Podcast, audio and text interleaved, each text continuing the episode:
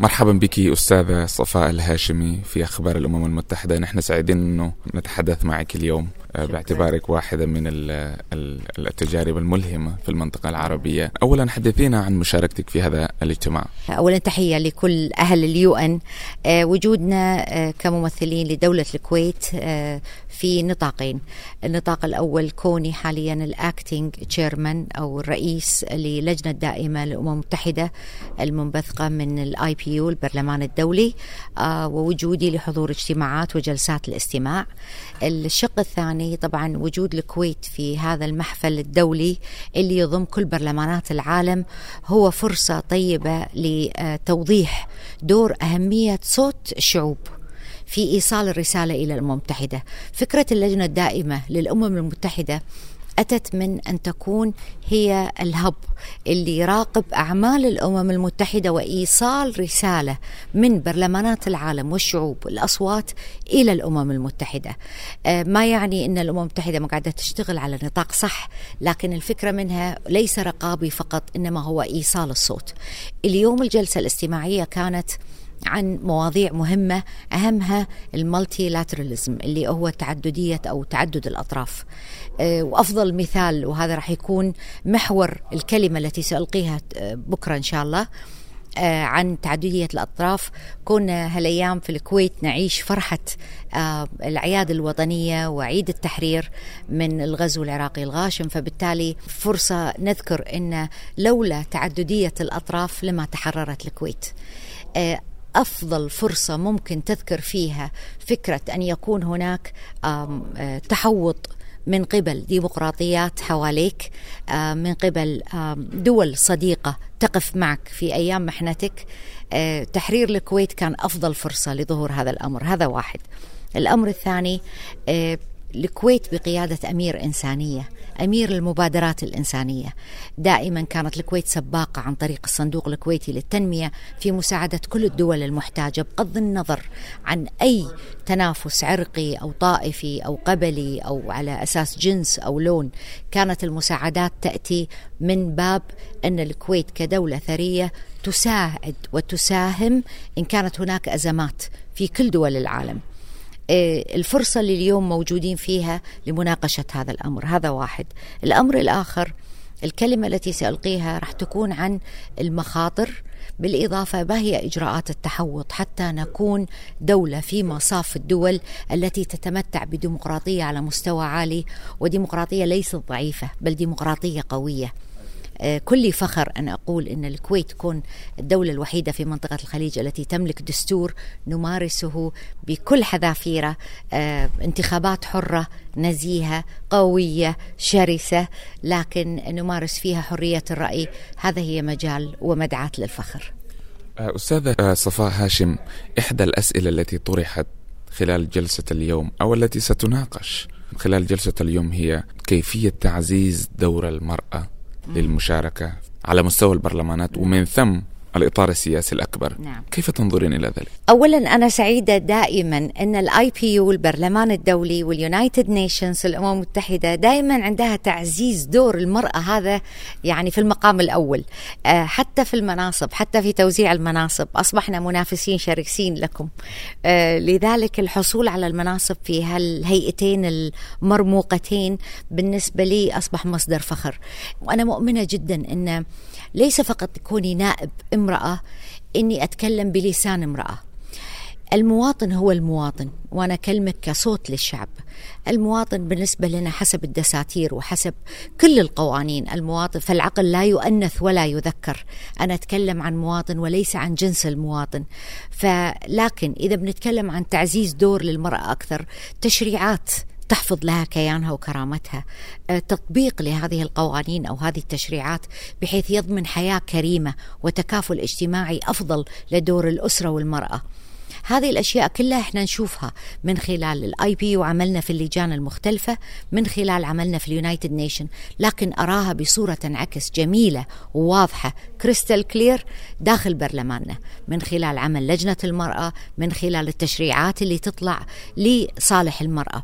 أستطيع القول إن على الأقل مقارنة نحن في الكويت مقارنة بدول الخليج فلدينا الملكة أن, أن نقول بأن لدينا القوانين التي أنصفت المرأة إلى نحو ما أو إلى حد ما مقارنة من دول الخليج إحنا أفضل.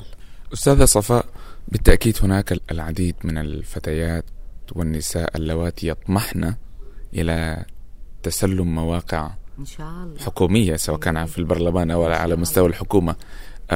ماذا تقولين لهؤلاء؟ ما هي النصيحة التي تودين إرسالها إليه البرسيستنس أو ال ال أن يكون الشخص دؤوب.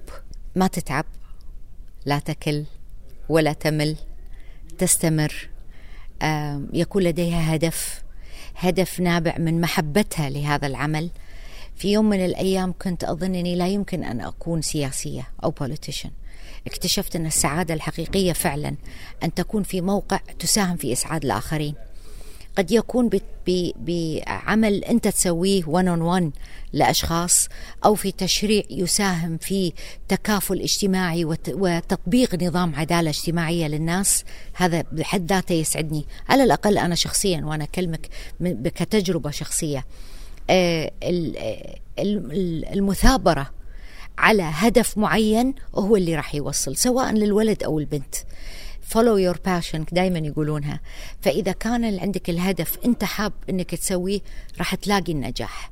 آه، ما أعتقد أن أي شخص يكون مثابر وعنده هدف في الحياة يفشل.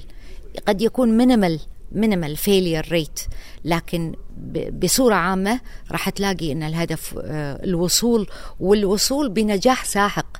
هني عاد يبدي كيف تحافظ على هذا النجاح حتى ينعكس بصورة إيجابية على الآخرين حولك في مجتمعك في الناس اللي تتعاطى معاهم اللي تعرفهم اللي تتعامل وياهم. شو ممكن يكون ال lifestyle أو أسلوب الحياة ونمط الحياة أفضل في بلدك؟ على الأقل أنا أتكلم كنائب أمثل الشعب الكويتي أن كيف ممكن تكون التشريعات أفضل لهم؟ لذلك أنا لا أقلل من شأن أي وظيفة.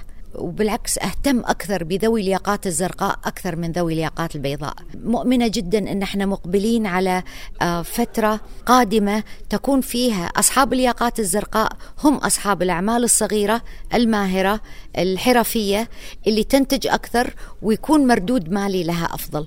فبالتالي آه، هو المستقبل خاصة إن إحنا مجتمعاتنا مجتمعات شابة يعني أنا إذا بتكلم عن المجتمعات الخليجية 62% من عدد سكان الخليج أعمارهم أقل من 32 سنة.